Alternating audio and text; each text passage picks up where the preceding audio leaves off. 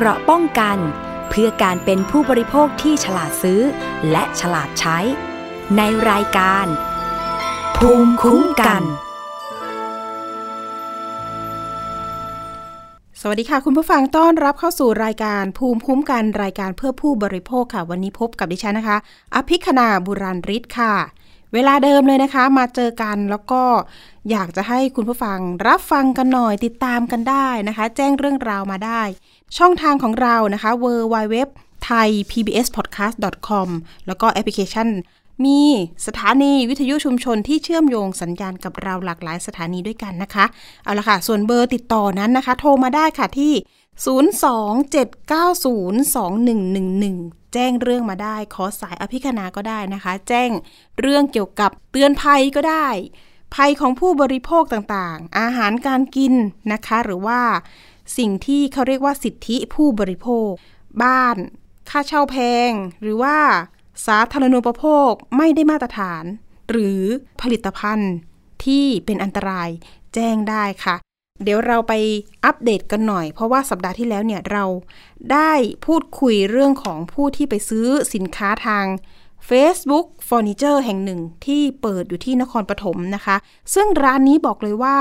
มีที่ตั้งเป็นหลักเป็นแหล่งมีตัวตนด้วยนะคะ แต่ว่ามีผู้เสียหายอยู่ทั่วประเทศเลย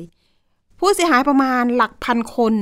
ที่แจ้งความแล้วนะคะ อัปเดตกันหน่อยตอนนั้นบอกว่าพันคนตอนนี้บอกว่า มีเพิ่มมาอีกนะคะ คุณปริม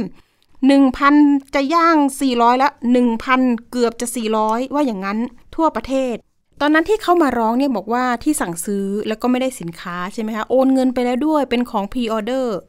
ล่าสุดก็ไปแจ้งสายไหมต้องรอด แล้วก็พากันมาร้องเรียนที่บิ๊กโจ๊กนะคะ ใกล้ ๆ เรานี่เองนะคะ เปิดศูนย์รับเรื่องตรงสโมสรตำรวจ ปรากฏว่าตอนนี้เนี่ยมีการสั่งการไปที่สอท.หนึ่งหรือว่าตำรวจไซเบอร์ ให้เป็นเจ้าภาพในการดำเนินคดีหรือว่าดูสำนวนต่างๆ ผู้เสียหายที่แจ้งความไว้ต่างจังหวัดหลายพื้นที่นี่แหละค่ะ ทุกคนนะคะมันมีหนังสือจากทางสำนักงงานตำรวจแห่งชาติ บอกว่า จะต้องสอบปากคำผู้เสียหาย แล้วก็ส่งสำนวนมาที่เจ้าภาพนะคะ ก็คือตำรวจไซเบอร์สออทหนึ่งค่ะ คุณผู้ฟัง ตอนนี้ก็ต้องรอความคืบหน้าว่าเขาจะสรุปว่า เป็นคดีช่อโกงประชาชนหรือไม่ เพราะว่าตอนนี้เนี่ยความเสียหายเนี่ยค่อนข้างจะเยอะเหมือนกัน 10 กว่าล้านบาทเฉพาะคนที่แจ้งความนะคะ แต่ว่าใครที่ยังไม่ได้แจ้งความก็สามารถแจ้งทางออนไลน์ก็ได้ www.thaipoliceonline.com นะคะ หรือว่าอยู่ใกล้สอนอสอพอที่สะดวกไปแจ้งความนะคะ พร้อมหลักฐานด้วยในการโอนเงิน มีแชทคุยกันไหม ส่วนมากนะคะ ผู้เสียหายก็ไม่มีสัญญาที่จะแบบเป็นสัญญาเป็นเล่มเป็นชิ้นเป็นอัน เพราะว่าต่างคนก็ต่างอยู่ต่างจังหวัดแล้วก็เชื่อมั่นในตัวรีวิวดู Facebook มีผู้ติดตาม 2 0 0แสนคนบ้าง 1 0 0 0 0แสนคนบ้างทำไมมันเยอะขนาดนั้นนะคะ แล้วก็ต้องตรวจสอบเลยค่ะว่า เส้นทางการเงินเงินหมุนเวียนเนี่ยมากน้อยแค่ไหน เพราะว่ามีคนเปิดเผยว่าโอ้โหเงินหมุนเวียนเยอะนะ หลายสิบล้านบาทนะคะ คุณฟังไม่ธรรมดายังไงก็ เดี๋ยวเรามาติดตามความคืบหน้าเรื่องนี้กับตำรวจไซเบอร์อีกทีหนึ่งว่าเอ๊สามารถจะสรุปสำนวนคดีเป็นแบบไหนอย่างไรนะคะ หรือว่าไปหาตัวได้ไหมที่นครปฐมเพราะว่ามีโกดังอยู่ที่นั่นที่นั่นนะคะ เอาล่ะไปเรื่องนี้กันหน่อยเรื่องนี้ก็เกี่ยวข้องกับ เยาวชน แล้วก็เรื่องของมัวเมาเหมือนกันนะ เป็นกับดักพนันนะคะ ไม่ใช่แค่พนันออนไลน์ พนันทั่วไปก็มี ตอนนี้เนี่ยมันค่อนข้างที่จะระบาด จริง ๆ แล้วเนี่ยวัยรุ่นหรืออเด็กๆสมัยที่ยังอายุชั้นเริ่มเข้ามอต้นมอปลายนี่ก็เริ่มเล่นแล้วนะ สมัยนั้นนะคะก็จะมีตั้งโต๊ะเนาะไม่มีออนไลน์ใช่ไหมสมัยนั้น ก็จะมีตั้งโต๊ะเล่นไฮโล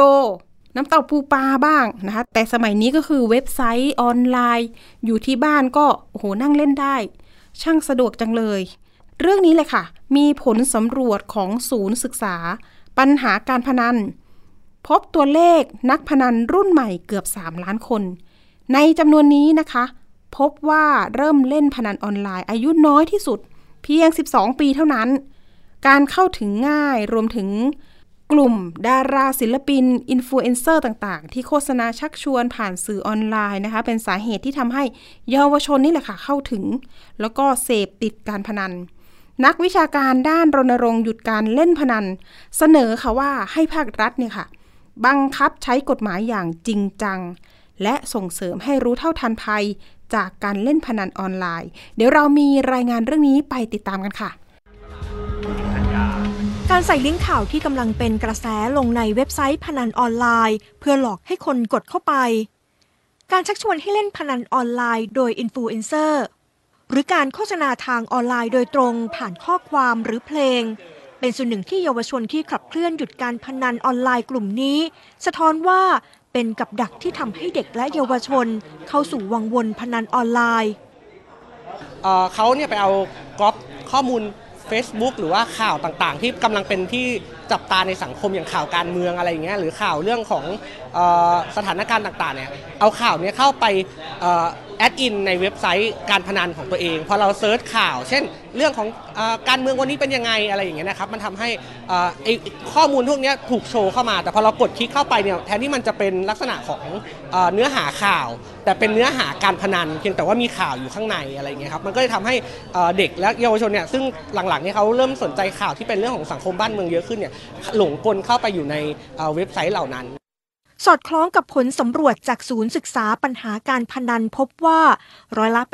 87.7 หรือประมาณกว่า 8 ล้านคน เคยพบเห็นโฆษณา หรือถูกชักชวนให้เล่นพนันออนไลน์ ผ่านช่องทางออฟไลน์ และออนไลน์ และลองกดเข้าไปดูตามโฆษณาร้อยละ 25.6 และยังพบอีกว่าคนรุ่นใหม่ร้อยละ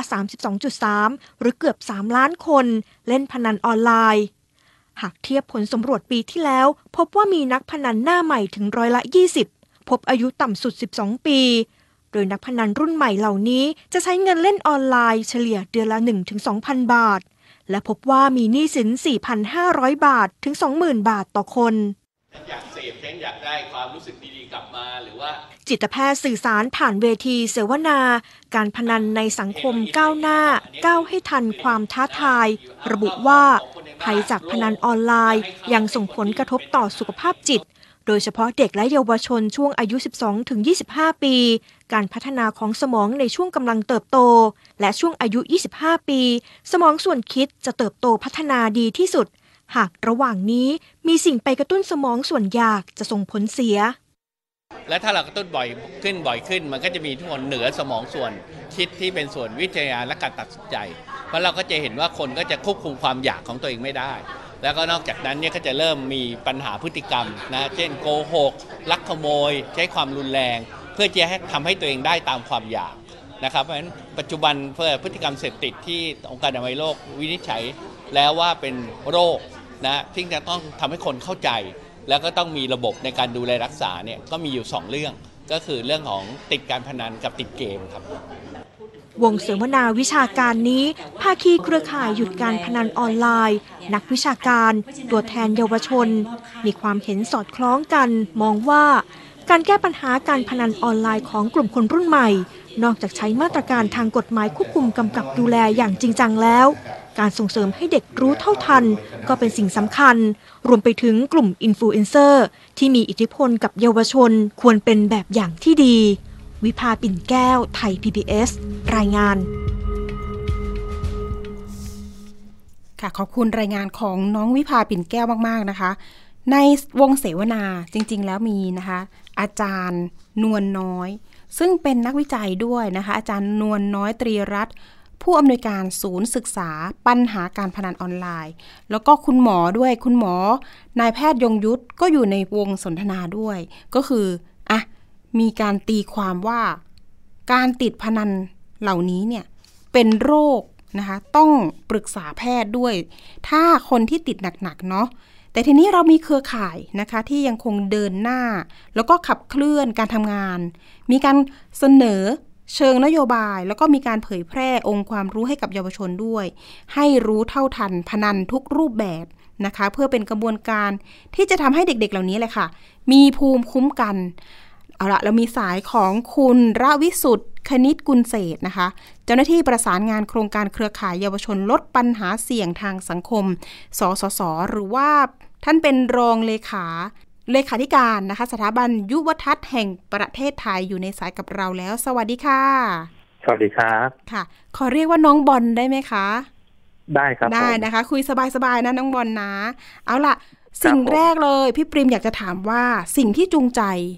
เด็กแล้วก็เยาวชนนะคะ ที่หันไปเล่นการพนันเหล่านี้เนี่ย จุดแรก ๆ เลยเนี่ยมันมันมาจากอะไร จุดแรก ๆ ต้องบอกว่ามันเป็นเรื่องพื้นฐานที่ที่เราทุกคนเนี่ยรู้กันอยู่แล้วเลยครับ มันคือปัจจัยเรื่องของการใช้ชีวิต การดำรงชีวิตและความต้องการคือธุรกิจการพนันเนี่ยครับก่อนที่เขาจะเริ่มทำธุรกิจแต่ละอย่างเนี่ยเขารู้ว่าอ่า กลุ่มเป้าหมายของเขาเนี่ยคือใคร และกลุ่มเป้าหมายของเขาเนี่ยต้องการอะไร ดังนั้นเขาจึงใช้วิธีการหลอกล่อครับว่าอ่าสมมุติถ้าจะมาเล่นการพนันกับฉันหรือว่าจะมาเล่นกับตัวฉันเนี่ย จะได้อะไรบ้าง ไม่ว่าจะเป็นเรื่องของเงินทองของมีค่าต่างๆพวกเนี้ยจะมักจะถูกเป็นตัวล่อให้เด็กเนี่ย ถูกชักชวนเข้ามาเล่นการพนัน หรือแล้วแต่ว่าถ้าเกิดสมมติเด็กกำลังเข้าไปทัวร์หรือเข้าไปท่องเที่ยวอยู่ในโลกโซเชียลมีเดียเนี่ย สิ่งที่เขาพยายามจะแชร์ออกไปเนี่ยก็คือความมั่นใจว่าถ้ามาเล่นเว็บพนันเว็บเนี้ยมีโอกาสจะได้เงินกลับไปอย่างแน่นอนคำพูดประมาณนี้แหละครับ คือจะเป็นตัวล่อหรือเป็นแรงจูงใจที่ทำให้เด็กเนี่ยสนใจอยากเข้าไปเล่น การพนันออนไลน์ครับ ตรงนี้ผลสำรวจตอนนี้มีค่อนข้างโอ้โหตัวเลขสูงเหมือนกันที่บอกว่า ติดกันมากขึ้น แล้วก็อายุน้อยๆ เริ่มจากอายุประมาณ 12 ปีนะคะ อันนี้น่าเป็นห่วงยังไงบ้างคะความน่าเป็นห่วงเนี่ยจริง ๆ มันมันเริ่มต้นจากการที่อยู่ที่ตัวสถาบันครอบครัวครับ ก็คือพ่อแม่ผู้ปกครองที่เลี้ยงดูบุตรหลาน คือในปัจจุบันเองเนี่ยรูปรูปแบบการเลี้ยงดูเด็กเนี่ยถ้าถ้าเป็นในสมัยก่อนที่ไม่ได้มีโซเชียลเน็ตเวิร์กหรือค่ะไม่ได้มีโซเชียลมีเดียเนี่ยแน่นอนเราก็จะเลี้ยงลูกโดยโดยสไตล์ทั่วๆไปจากที่เราเคยเจอกันถูกต้องไหมครับค่ะแต่ว่าคือบางครั้งเนี่ย พ่อแม่ก็ต้องไปทำงาน ฝากลูกไว้กับคุณตาคุณยายคุณปู่คุณย่าอะไรแบบเนี้ยทำให้ไม่มีเวลาเลี้ยงดูลูก ก็ต้องเอาโทรศัพท์มือถือ ซึ่งก็มีความจำเป็นในการใช้ชีวิตอีก ซึ่งบางทีเนี่ยเด็กค่ะเขาไปเรียนเขาต้องการโทรศัพท์มือถือในการติดต่อสื่อสาร หรือว่า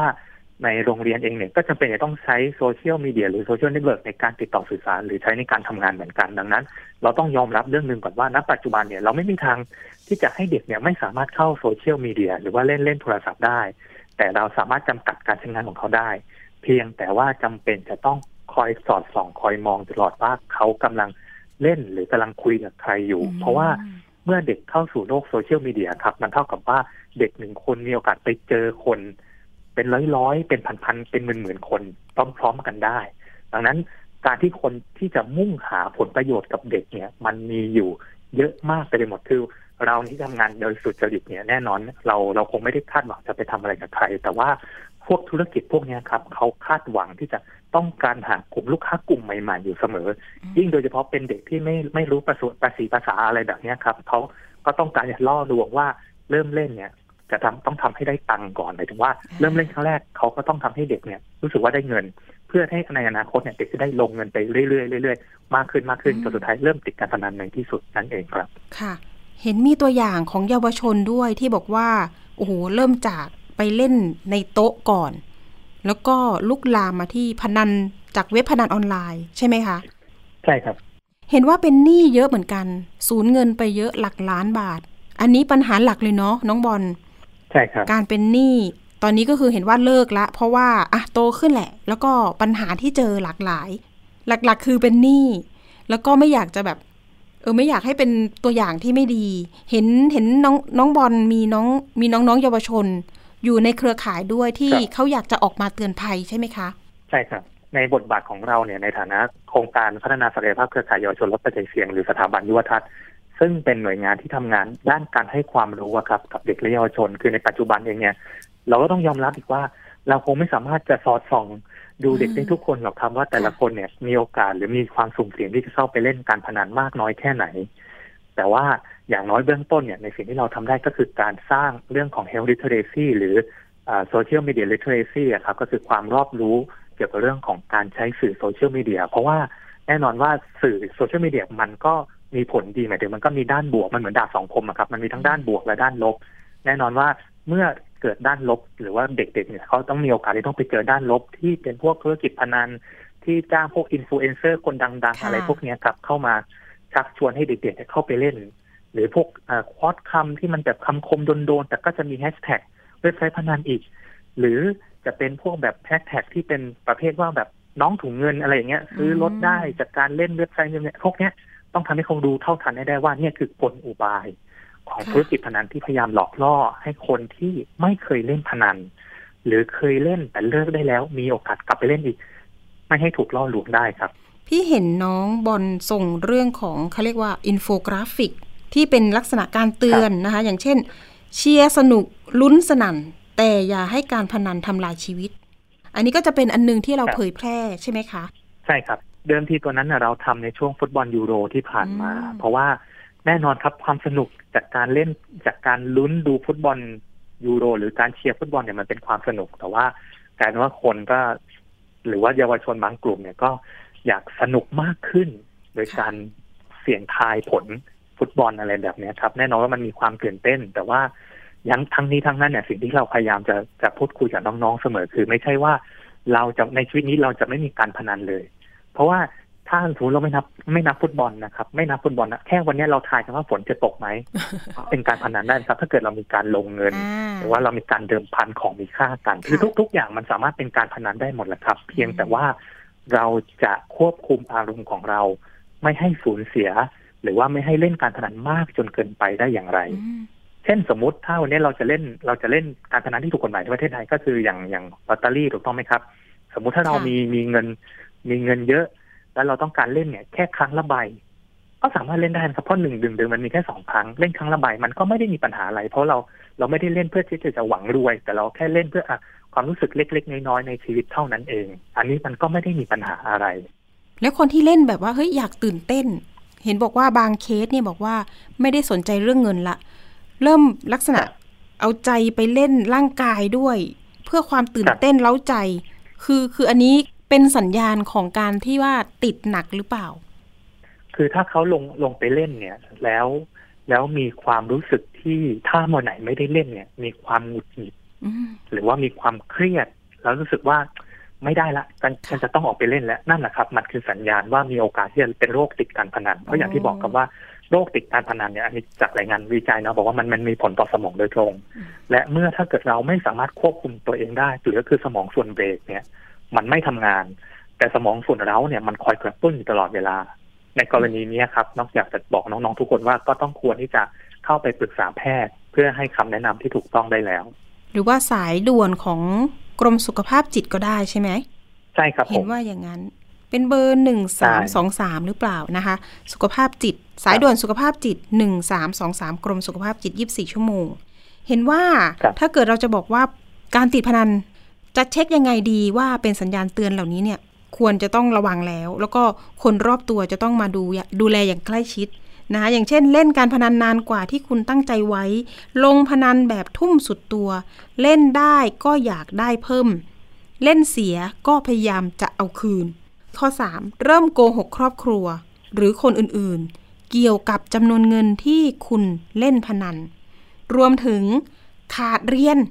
ขาดงานหรือไม่ทำตามสัญญาที่ให้กับครอบครัวหรือคนสนิทเนื่องจากการพนัน แล้วก็ไม่สนใจเรื่องอื่น ๆ ในชีวิตหมกมุ่นอยู่กับการคิดถึงเรื่องพนัน โอ้อันนี้ต้องปรึกษาแพทย์แล้วเนาะน้องบอล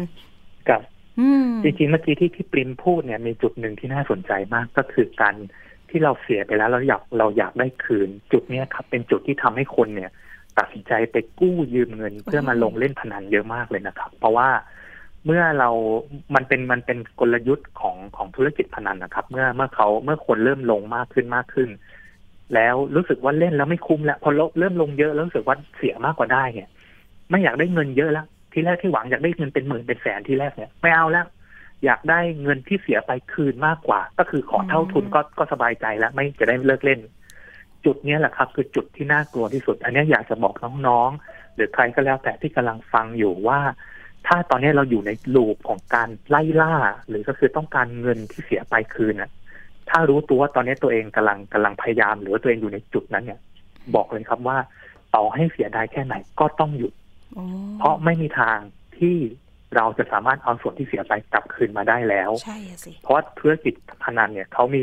ระบบที่เขาถูกเซตโดยโปรแกรมไว้แล้วว่าที่เสียไปเนี่ย เราจะไม่มีวันได้คืนเด็ดขาดอืม ดังนั้นนะครับที่จะฝากเป็นส่วนหนึ่งตรงนี้เลยก็คือ ไม่ต้องท่านหยุดได้ก็คือหยุดทันทีใช่ไหมเสียดายก็ต้องเสียดายแล้วก็พยายามหาเงินอืมส่วนที่เราเหยียบหยิบยืมมาคืน หรือถ้าใครค่ะไม่ได้หยิบยืมก็โชคดีไป ก็ควรจะหยุดทันทีนั่นน่ะสิอย่างนี้นะคะ มีข้อมูลจากตำรวจไซเบอร์ ที่เขาไปกวาดล้างกลุ่มเว็บพนันออนไลน์เนี่ย ดูสิคะเขายึดนะคะยึดทรัพย์ยึดทรัพย์สินของคนที่ทำในวงการนี้เนี่ย มันคือ เยอะมากเลยนะ หลักร้อยล้านหรือว่าถึงพันล้านเลย ครับ หลาย ๆ คดีที่เราเห็นมูลค่าทรัพย์สินของเขาเนาะบ้านรถ รถหรู นี่แหละค่ะ ก็คือเขาเอาเงินจากเราไป อาจจะเป็นการฟอกเงินนะคะ เส้นทางการเงินอาจจะไปถึงต่างประเทศหรือเปล่าคริปโตเคอเรนซีด้วยไหม อันนี้คือเป็นปัญหาที่สืบเนื่องต่อกันไปเนาะอันนี้ก็ต้องขยายผลต่อแล้วก็อีกเรื่องหนึ่งน้องบอลเรื่องของเด็กๆเหล่านี้เนี่ยคะ ที่ว่าไปเล่นเกม เกมเนี่ยก็อาจจะมีสิ่งที่ซ่อนอยู่ในนั้น ที่ว่าอาจจะเป็นพนันออนไลน์ได้หรือไม่ อย่างเช่นอะอยากซื้อไอเทมมากขึ้น อะไรพวกนี้ลองสะท้อนหน่อยค่ะน้องบอลจริงๆตัวเกมเนี่ยเอาเอาเอาเราเราพูดในมุมที่เราก็ผ่านในจุดที่เป็นวัยรุ่นมาหมาดๆเหมือนกันนะครับค่ะคือตัวเกมเองเนี่ยจริง ๆ ตัวเกมอย่างเดียวถ้าเราเล่น โดยโดยการเล่นโดยปกติที่ไม่ได้เติมเงิน สมมติผมไม่ได้เติมเกมแม้แต่บาทเดียวอืม ตัวเกมถามว่ามีมีเรื่องของการพนันไหมตัวเกมถ้าผมเล่นอย่างเดียวเนี่ยไม่มีการพนันนะครับ แต่ว่าเมื่อเราเอาของมีค่า หรือก็คือเงินจริงๆของเราเนี่ยไปใส่ในเกมอืมแล้วเราต้องการ skin หรือ item บางอย่างเนี่ย ที่มันไม่สามารถซื้อซื้อด้วยเงินโดยตรงได้เนี่ยค่ะแต่จำเป็นจะต้องไปสุ่ม เมื่อมีคำว่าสุ่มเมื่อไหร่เนี่ยเท่านั้นแหละครับ นั่นคือผลลัพธ์ที่เราที่จะได้มาเนี่ยมันไม่แน่นอนคือคือนิยามของการพนันเนี่ยอันนี้ อันนี้ก็อยากจะฝากน้องๆไว้ถ้าอยากรู้ว่า อะไรคือการพนันเนี่ย ให้ดูนิยามมันสองสามอย่าง อย่างแรกเนี่ย คือเรามีรางวัลล่อใจ รางวัลล่อใจถ้าเกิดถ้าเกิดผมเปรียบเทียบเป็นเกมเนาะก็คือพวกสกิน หรือว่าไอเทมต่างๆที่เราอยากได้ มีรางวัลล่อใจนี่คือสิ่งที่เราอยากได้แล้ว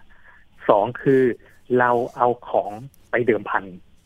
เราเอาของมีค่าไปเดิมพัน ของที่เรามีค่าไปเดิมพันก็คือเงินนั่นเองเงินที่มีค่าจริง ๆ เราไปใส่เกม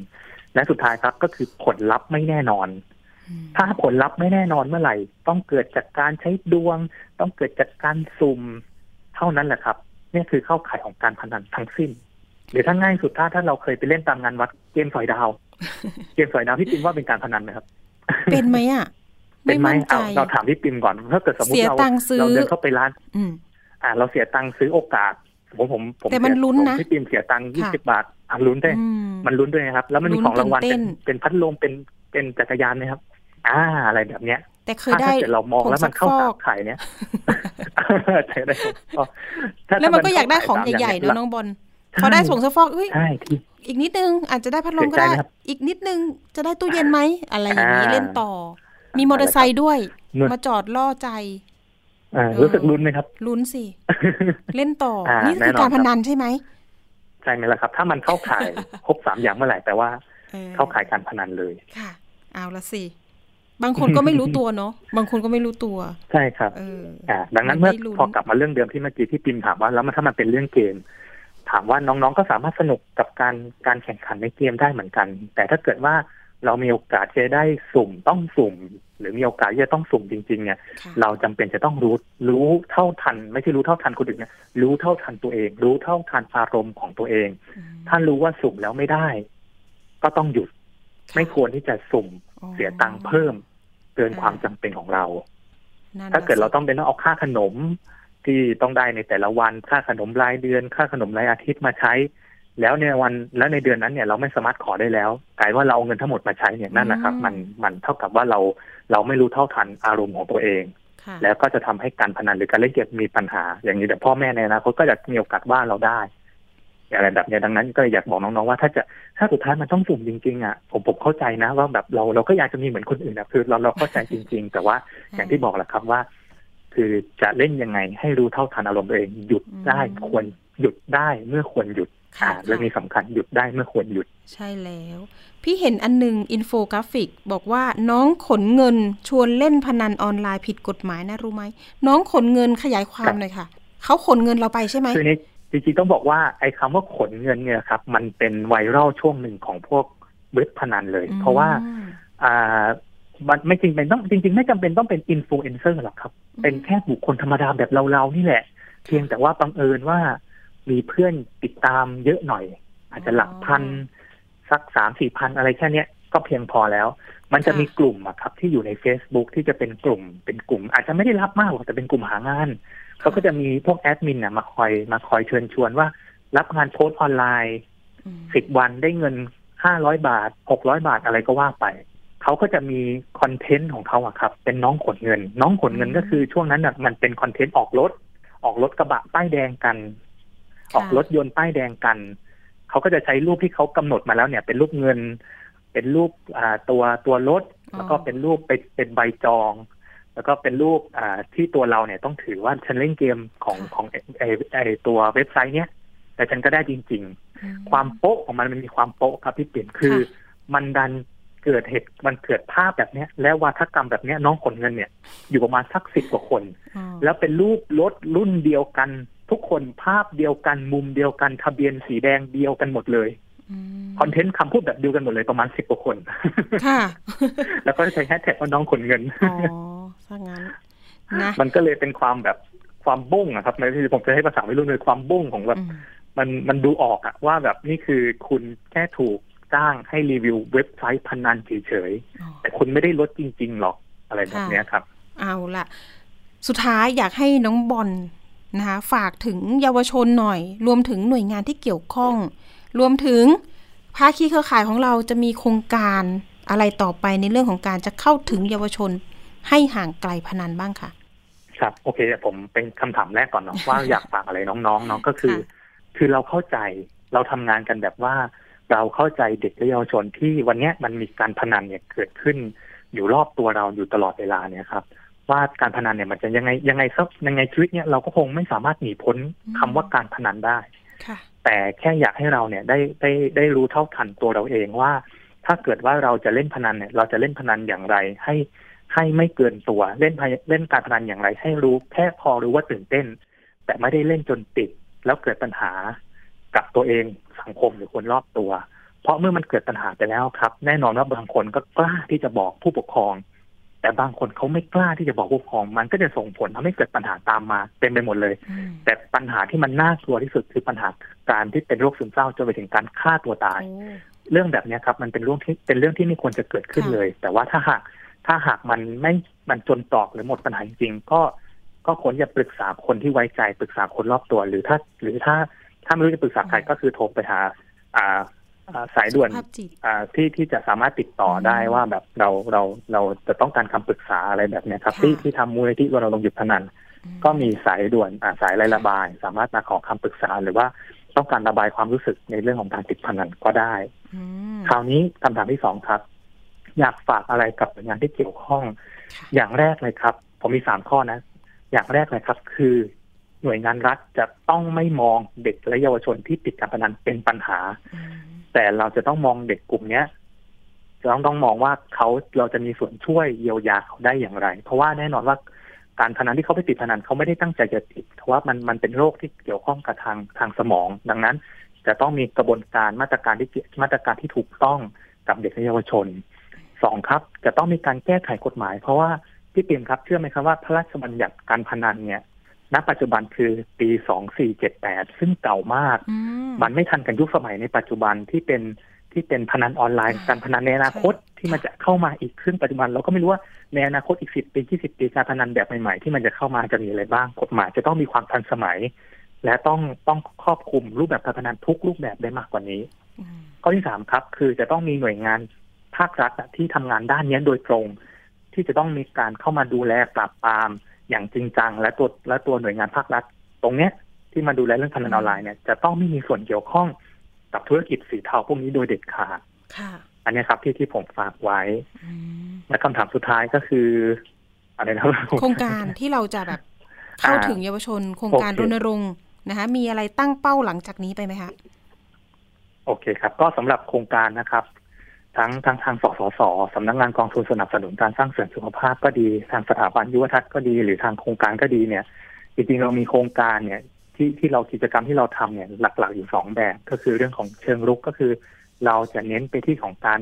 อบรมให้ความรู้กับน้องๆ ในโรงเรียนหรือในสถานศึกษา หรือหน่วยงานเด็กเยาวชนทั่วประเทศเลยครับ ให้เขาได้เป็นผู้นำ ในการเปลี่ยนแปลงให้เขาเข้าใจว่าวันเนี้ยวันเนี้ยการพนันมันเป็นปัญหาจริงๆ การพนันไม่ใช่ประเพณีการพนันไม่ใช่แค่จารีตการพนันไม่ใช่แค่เรื่องทั่วไป แต่การพนันมันก็สามารถเป็นปัญหาได้ และการพนันก็เป็นเรื่องสำคัญที่อยู่ในสังคมไทยเช่นเดียวกันดังนั้น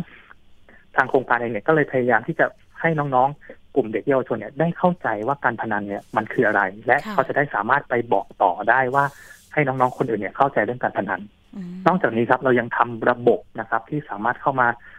เรื่องของรับการรับเรื่องร้องเรียนอย่าง w w w ตัว juststopgambling.com เนี่ยที่จะเข้ามา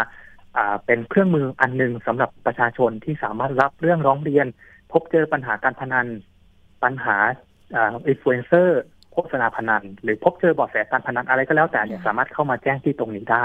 ค่ะก็เผื่อได้เป็นส่วนหนึ่งในการที่จะทำให้อ่าสังคมของเราเนี่ย ได้มีเหมือนเป็นเป็นหูเป็นตาครับช่วยช่วยๆกันอืมก็ประก็มาณนี้ครับคุณผู้ฟังสามารถ search หากว่าจะแจ้งเบาะแสใช่ไหม search คำว่าแจ้งเบาะแสและโฆษณาชวนเล่นพนันได้ใช่ไหมมีช่องทางอื่น ๆอีกไหมครับผม สายลายก็ระเดี๋ยวบายทางหรือว่าอ่าสายรายระบายก็จะเป็นของทางมูลที่รณรงค์หยุดพนันสามารถอ๋อพิมพ์ที่ Google ครับมูลที่รณรงค์หยุดพนันหรือมรพก็ได้ครับมรพที่หน้าเว็บไซต์เขาก็จะมี QR code สายรายระบายให้เราสามารถสแกน QR code และเข้าไปพูดคุยได้ อืมค่ะ มอม้าเราลิงพอพานนะคะ ครับหมอมาอ่ารอเรือพอผ่านเอารอเรือเนาะอุ้ยขออภัยครับเอาละวันนี้ขอบคุณมากเลยได้ประโยชน์มากๆ น้องๆที่ฟังอยู่นะคะ ระวังให้ดีแล้วก็ไม่ต้องเครียดนะคะ เดี๋ยวผู้ใหญ่อาจจะต้องมาช่วยกันดูแลเอาใจใส่นะคะ ไม่โทษไม่ว่า เดี๋ยวมันต้องมีวิธีที่ถูกต้องเนาะน้องบอลเนาะ ครับผม เอาละวันนี้ขอบคุณนะมาก ๆ เลยนะคะ น้องบอลระวิสุทธ์คณิตกุลเศรษฐ์นะคะ เจ้าหน้าที่ประสานงาน โครงการเครือข่ายเยาวชน ลดปัจจัยเสี่ยงทางสังคม สสส วันนี้ขอบคุณมาก ๆ ค่ะ น้องบอลคะครับขอบคุณพี่ปิมมากครับค่ะ สวัสดีค่ะ สวัสดีครับ มาดูโทษกันหน่อย ถ้าเกิดว่าชวนเล่นพนันออนไลน์ ผิดกฎหมาย ต้องระวางโทษจำคุกไม่เกิน 5 ปี หรือปรับไม่เกิน 1 0 0 0 0แสนบาท หรือว่าทั้งจำทั้งปรับ รวมถึงพรบการพนันมีโทษเหมือนกัน โทษสูงสุดมีทั้งจำคุกถึง 3 ปี ปรับถึง 5,000 บาท หรือทั้งจำทั้งปรับ เมื่อสักครู่ที่บอกไปเป็นผิดพรบคอมก่อนนะ พรบคอมแล้วก็มาพรบการพนัน และพรบคุ้มครองเด็ก มีโทษนะคะ กรณีที่ไปชักจูงเด็กและเยาวชนให้มันเล่นพนัน ต้องระวางโทษจำคุกไม่เกิน 3 เดือน หรือปรับไม่เกิน 30,000 บาท หรือว่าทั้งจำทั้งปรับ ส่วนน้องบอลสะท้อนว่าพระราชบัญญัติเมื่อสักครู่นี้พศ2478 อืม ก็นานมากเหมือนกัน เรื่องนี้นะคะต้องรู้ถ้าเกิดว่าเรารับโฆษณา เชิญชวนเล่นพนันออนไลน์ มันผิดกฎหมายค่ะคุณผู้ฟัง ผู้ใดจัดให้มีการพนันหรือโฆษณาชักชวน โดยทางตรงหรือทางอ้อม ให้ประชาชนเล่นการพนันต้องนะคะมีโทษดังนี้ ก็คือจำคุก 1 ปีหรือปรับ 1,000 บาท ตอนนี้มีหลายคนนะศิลปินดาราต่างๆ ที่เห็นข่าวล่าสุดเนาะนักร้องบ้าง ทางเน็ตไอดอลบ้างนะคะ อันนี้ก็ต้องดูให้ดีๆค่ะเยาวชนต่างๆ อย่าไปหลงเชื่อเนาะเพราะอาจจะเกิดไปพัวพัน นะคะเป็นหนี้เป็นสินเกิดความเครียดอีกเกิดโรคภัยไข้เจ็บขึ้นมา เพราะว่าความเครียดนะคะเอาละมีสายด่วนสุขภาพจิต ปรึกษากันก่อนได้นะคะหนึ่งสามสองสามอะไปต่ออีกเรื่องหนึ่งหน่อยนะคะ อยากจะนำมาเล่าให้ฟัง เรื่องนี้นะคะออยเขาเตือนนะคะ เพราะว่ามีการตรวจพบผลิตภัณฑ์สมุนไพรผู้เท่าวิ่งปูดแคปซูลชื่อ เป็นยาผงนะคะ แล้วก็เขาอ้างว่าเป็นสมุนไพรไทยที่มีรูปรากไม้ ผู้เท่าวิ่งปูดแคปซูล สูตรกระจายเส้นเอ็นยึดสรรพคุณคือบรรเทาอาการปวดเส้นข้อเอ็นยึด ปวดเข่ากระดูกเน็บชาอัมพาตแขนขาไม่มีกำลัง โอ้โหสรรพคุณนี่คือเหมือน รอบด้านเลยเนาะรอบด้านเลยยาผีบอกหรือเปล่าอ่าทีนี้ออยบอกว่าเขาไปพบ สารสเตียรอยปลอมปนในผลิตภัณฑ์ยา ผงจินดามณี ขอเตือนผู้บริโภคเลยค่ะว่า อย่าซื้อผลิตภัณฑ์สมุนไพรทั้ง 3 รายการ อาจเป็นอันตรายต่อสุขภาพ หรือส่งผลต่อส่งผลต่อร่างกายของเรานะคะ แนะผู้บริโภคตรวจสอบข้อมูล การขออนุญาตผลิตภัณฑ์สุขภาพ ทางเว็บไซต์ของออยได้เลยนะคะ w w w fda moph แล้วก็ go th เรื่องนี้นะคะนายแพทย์วิจิต ท่านเป็นรองเลขาธิการ คณะกรรมการ อาหารและยาเปิดเผยว่า ตามที่สำนักงานคณะกรรมการอาหารและยาหรือว่าออยได้รับเรื่องร้องเรียนจากผู้บริโภค ให้ตรวจสอบผลิตภัณฑ์ สมุนไพรผู้เท่าวิ่งปูดแคปซูล ไม่ได้รับอนุญาต โฆษณาขายทางแพลตฟอร์มออนไลน์ออยจึงเร่งไปตรวจสอบนะคะ เบื้องต้นพบจำหน่ายอยู่ที่จังหวัดพิษณุโลกค่ะ จึงได้ประสานสำนักงานสาธารณสุขจังหวัดพิษณุโลก เข้าตรวจสอบสถานที่ดังกล่าว โดยพบผลิตภัณฑ์สมุนไพรผู้เท่าวิ่งปูดแคปซูล สูตรกระจายเส้นที่อ่านไปเมื่อสักครู่ กระจายเส้นเอ็นยึดจำนวน 26 ซอง ยาผงจินดามณีจำนวน 55 ซอง แล้วก็ยาสมุนไพรไทยที่มีรูปรากไม้จำนวน 39 ซอง ทั้งนี้นะคะบอกว่าจากการตรวจสอบ ผลิตภัณฑ์ทั้ง 3 รายการ ไม่พบข้อมูลของการอนุญาตผลิตภัณฑ์จากออยและฉลากผลิตภัณฑ์ ไม่มีการแสดงเลขทะเบียน อีกทั้งยังพบสารสเตียรอยด์ปลอมปนอยู่ในผลิตภัณฑ์ยาผงจินดามณี ด้วยเหตุนี้แหละค่ะออยจึงขอเตือนผู้บริโภคนะคะ อย่าซื้อผลิตภัณฑ์สมุนไพรทั้ง 3 รายการดังกล่าวมาใช้ เพราะอาจเกิดผลเสียต่อร่างกาย เป็นอันตรายต่อสุขภาพ และอาจส่งผลกระทบต่อการรักษาอาการเจ็บป่วยได้ด้วยนะคะ อันนี้ฝากเตือนกันไป ถ้าเกิดว่าคุณผู้ชมคุณผู้ฟังไม่แน่ใจนะคะ ก็เช็คก่อน มีเว็บไซต์ของอย. อยู่แล้วเช็คได้เลยนะคะ หรือว่า add LINE ไปก็ได้ค่ะ เขามีไลน์แล้วนะ FDA ไทยนะคะ หรือว่าหากพบผลิตภัณฑ์ต้องสงสัยแจ้งเบาะแสไปได้นะ สายด่วนก็คือ 1556นะ อันนี้ฝากมาเตือนกัน ทิ้งท้ายนิดหน่อยนะคะ มีเรื่องที่เขาเป็นโลกออนไลน์เขาแชร์กันเนาะใครชอบกินหมาล่าบ้างที่เป็นชาบูกำลังฮิตเลย ตอนนี้เขามีการเตือนนะว่า อย่าซดน้ำซุปหม้อไฟหมาล่า เผ็ดชาเข้มข้นนะคะ เข้มข้นสูงเลย เสี่ยงท้องเสียลำไส้อักเสบระวังท้องเสียด้วย นี่คืออไม่เคยกิน เพราะว่ามันเผ็ดร้อนเนาะคุณผู้ชมเนาะคุณผู้ฟังเนาะแล้วก็มีความเค็มด้วย โซเดียมน่าจะสูงอยู่ เรื่องนี้จริงๆแล้วมาจากข้อมูลของเจ้าของร้าน Hot Pot Man ชาบูหมาล่า มีการโพสต์คลิปเตือนนะคะ ลูกค้าจริง ๆ แล้วลูกค้าถามว่า เอ๊ขอเติมน้ำซุปหมาล่าหน่อย ระบุว่าคนไทยเนี่ยแหละ ชอบซดน้ำซุป แต่ความจริงแล้วน้ำซุปหมาล่านี่ไม่เหมาะที่จะนำมาซด เพราะว่าบางคนเนี่ยโอ้โหมีอาการลำไส้อักเสบ น้ำซุปหม่าล่าแบบจีนแท้ๆเนี่ยเขาจะมีการปรุงผัดน้ำมัน และสมุนไพรเครื่องเทศต่างๆ ยิ่งต้มยิ่งเผ็ดยิ่งเค็มนะคะ โอ้อันนี้ก็ฝากเตือนกันไป เพราะว่าถ้าเกิดทานไปมาก ๆ โอ้โห มันเรียกว่าบวมเลยนะ โซเดียมเข้าไปสะสมในร่างกาย อะไรประมาณนี้นะมีการเตือนกัน มีใครชอบกินบ้าง แล้วนอกจากนี้มันมีเรื่องของซุปน้ำดำไหม อันนี้ก็ต้องดูก่อนนะ ดูก่อน ดังนั้นคนที่ทำร้านอาหารเหล่านี้เนี่ยเขาบอกว่า ไม่ควรเติมน้ำซุปมาล่าลงไป ก็คือให้เติมน้ำเปล่าดีกว่า หรือว่าน้ำน้ำซุปที่มันเจือจางนะคะ อันนี้ก็ฝากเตือนกันหน่อยเรื่องของของการกินน้ำซุปชาบูหมาล่าต้องระมัดระวังเรื่องโซเดียม ความเค็ม ความเผ็ดร้อนนะคะ เอาละค่ะ ไปช่วงต่อไปกันเลย ช่วงคิดก่อนเชื่อกับดรแก้วกังสดานอัมภัยนักพิษวิทยา และคุณชนาทิพย์ไพรพงศ์วันนี้มีข้อมูลเรื่อง ควรได้รับแสงแดดเพื่อการสังเคราะห์วิตามินดี ในช่วงเวลากี่โมง ไปติดตามกันค่ะ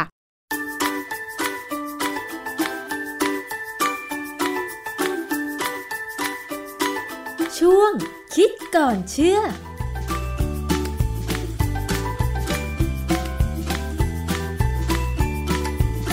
พบกันในช่วงคิดก่อนเชื่อกับดรแก้วกังสดานนภัยนักพิษวิทยากับดิฉันชนาทิพไพรพงศ์ค่ะ วันนี้เรามาคุยเกี่ยวกับเรื่องของแสงแดดนะคะ จริง ๆ แล้วอยู่เมืองไทยเนี่ยโอ้โหแดดแรงทั้งปีเลยนะคะ ตอนนี้เนี่ยขนาด7จ็ดโมงเช้านะ โหแดดจ้ามากจนทำให้หลายคน ไม่อยากที่จะออกไปเจอเจอกับแสงแดดพยายามที่จะ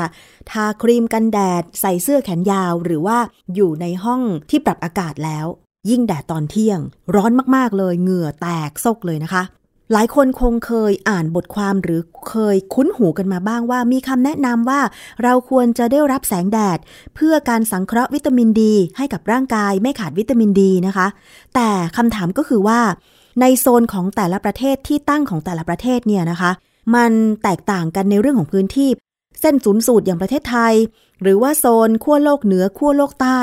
การรับแสงแดดในแต่ละโซนเนี่ยมันจะต้องรับในเวลาเดียวกันไหม เพื่อให้ได้แสงแดดในการสังเคราะห์วิตามินดี ให้กับร่างกาย เรามาถามงานวิจัยเรื่องนี้ค่ะ อาจารย์คะ เรื่องของแสงแดดเนี่ยจริง ๆ แล้วคนไทยคงไม่อยากเจอแดดนะคะ เห็นบอกว่าตอนนี้เนี่ยถึงขั้นที่ว่า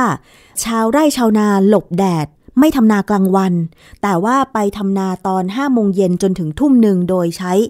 หลอดไฟช่วยให้แสงสว่าง เพราะว่าตอนกลางวันมันร้อน เรื่องของการรับแสงแดดเพื่อให้ได้วิตามินดี ก็ยังมีส่วนสำคัญ ทีนี้มาถามอาจารย์ค่ะว่ามันมีงานวิจัยไหมว่า เราควรจะรับแสงแดดในช่วงเวลาไหน คือในความเป็นจริงแล้วเนี่ยเราต้องโดนแดด แต่ว่าถ้าโดนไม่ถูกวิธี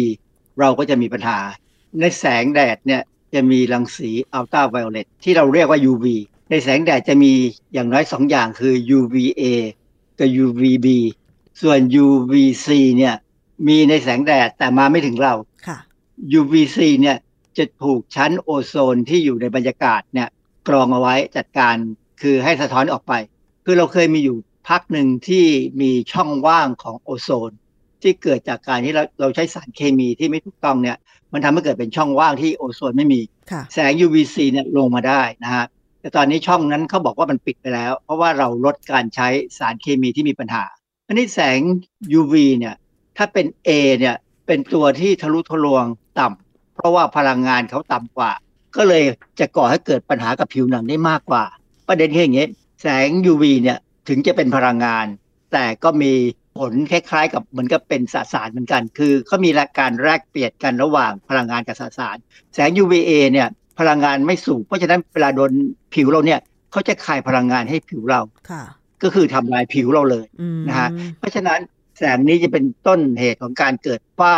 เกิดต้อกระจก เกิดมะเร็งผิวหนังอืมถ้าเป็น UVB พวก B เนี่ยจะลงไปได้ถึงผิวหนังชั้นเซลล์ dermis ก็คือหนังแท้ คือถ้าลงไปถึงตรงนั้นตรงนั้นได้เนี่ยก็จะมีเส้นเลือด เพราะฉะนั้นพอมีเส้นเลือดเนี่ยก็จะมีการขนส่งของสารที่เป็นอนุพันธ์ของคอเลสเตอรอลมารับแสงเพื่อที่จะสร้างเป็น วิตามินดีได้อืมนะจากคอเลสเตอรอลเนี่ยสร้างเป็นวิตามินดีได้ เพราะฉะนั้นคนเราควรจะได้รับแสง UVB มากกว่า UVA ใช่ไหมคะอาจารย์ UVB เนี่ยมันมาช้ากว่า A อืมคือ A เนี่ยจะมาเช้ามาสัก 7 8 โมงเข้ามาแล้ว แล้ว B เนี่ยจะมาประมาณ 8 โมงถึง 9 โมงถึง 10 โมงประมาณนั้นนะนะแต่ในความเป็นจริงเนี่ยถึงจะเป็น UVA เนี่ยเราก็ไม่ควรจะรับนาน เพราะมันจะร้อนขึ้นแต่ว่าจะร้อนไม่มาก แต่ UVB เนี่ยถ้าเรารับเกินครึ่งชั่วโมงเนี่ย เราจะร้อนและอาจจะมีอาการที่เรียกว่าโดนแดดเผาค่ะเช่นถ้าไปโดนตอน10โมงถึงเที่ยงเนี่ยประเด็นปัญหาคือมันจะเผาเลยแล้วมันจะที่เขาเรียกว่า burn นะฮะ sunburn หรือว่าแดดเผาเนี่ยส่งผลให้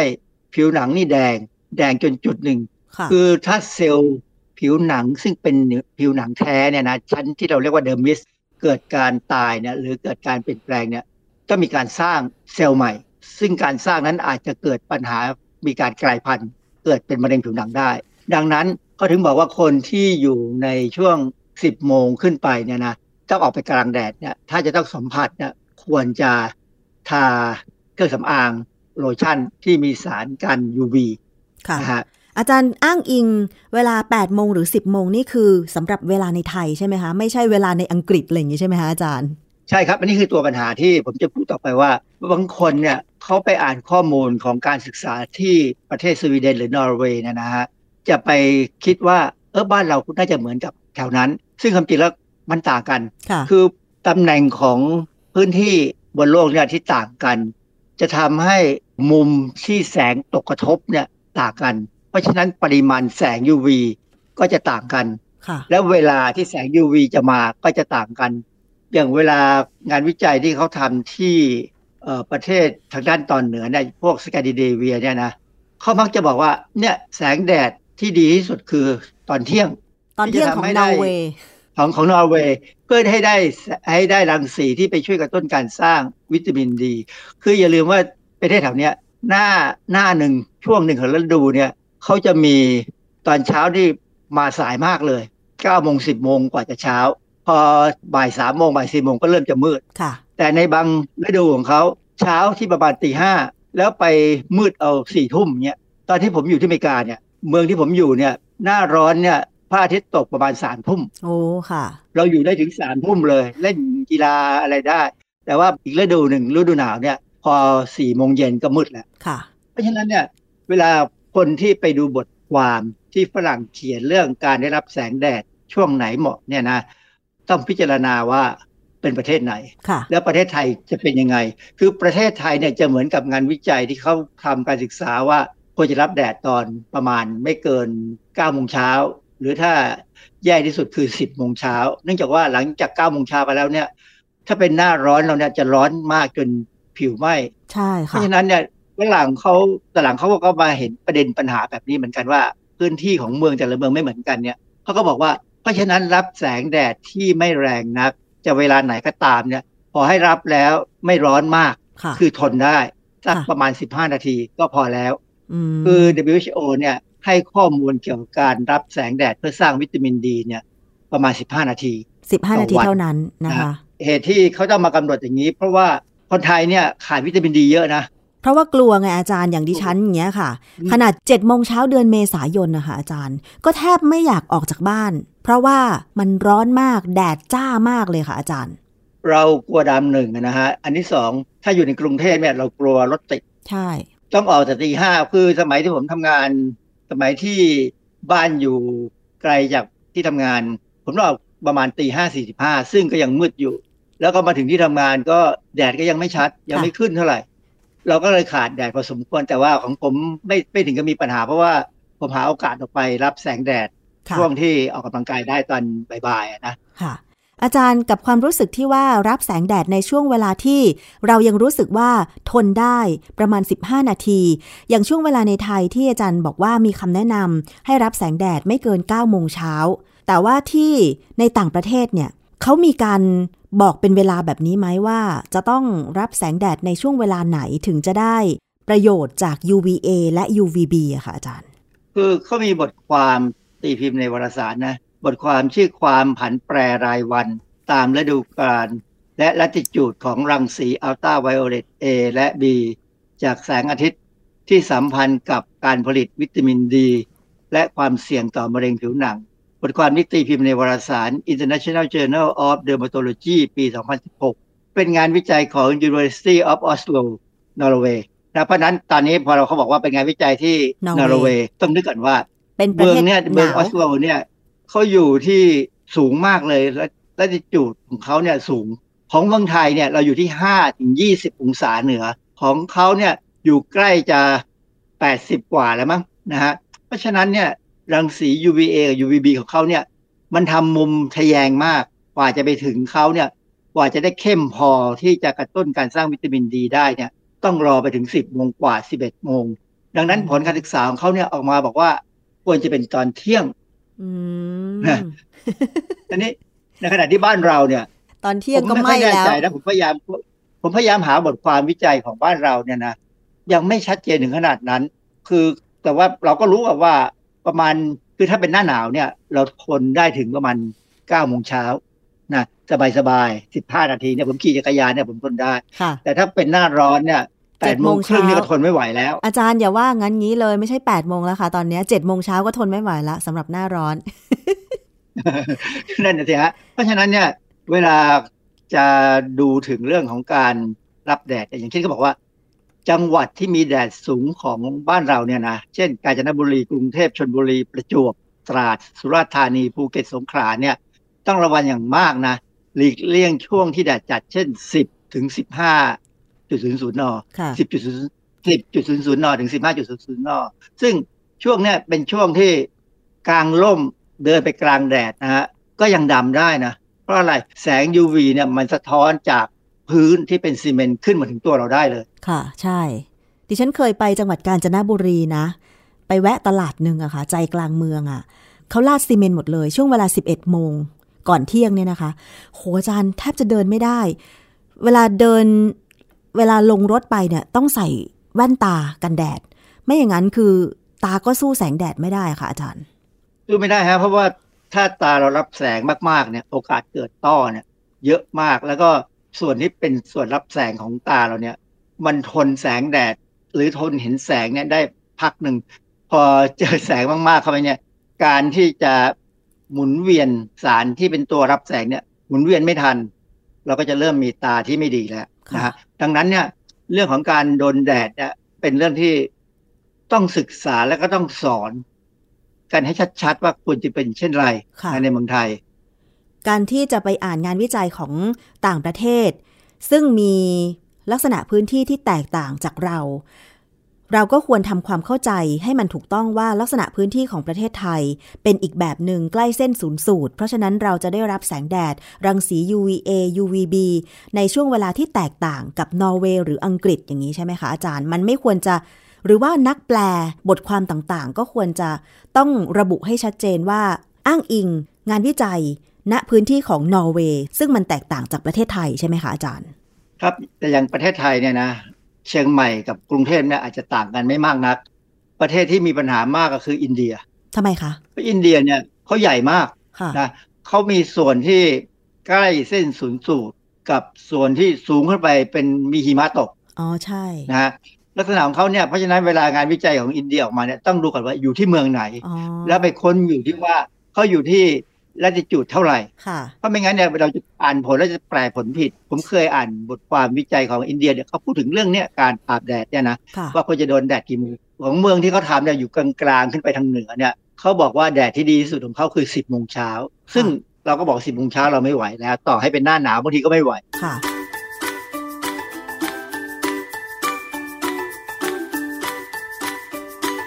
ช่วงคิดก่อนเชื่อ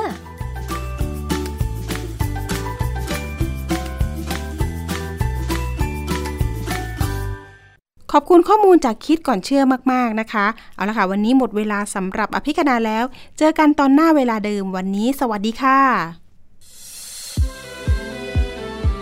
ติดตามฟังรายการได้ที่เว็บไซต์ thaipbspodcast.com และ YouTube Thai PBS Podcast ฟังทางแอปพลิเคชัน Thai PBS Podcast Spotify Google Podcast Podbean SoundCloud และ Apple Podcast กดติดตามเป็นเพื่อนกัน ทั้ง Facebook Twitter Instagram และ YouTube ไทย PBS Podcast แค่ฟัง ความคิดก็ดังขึ้น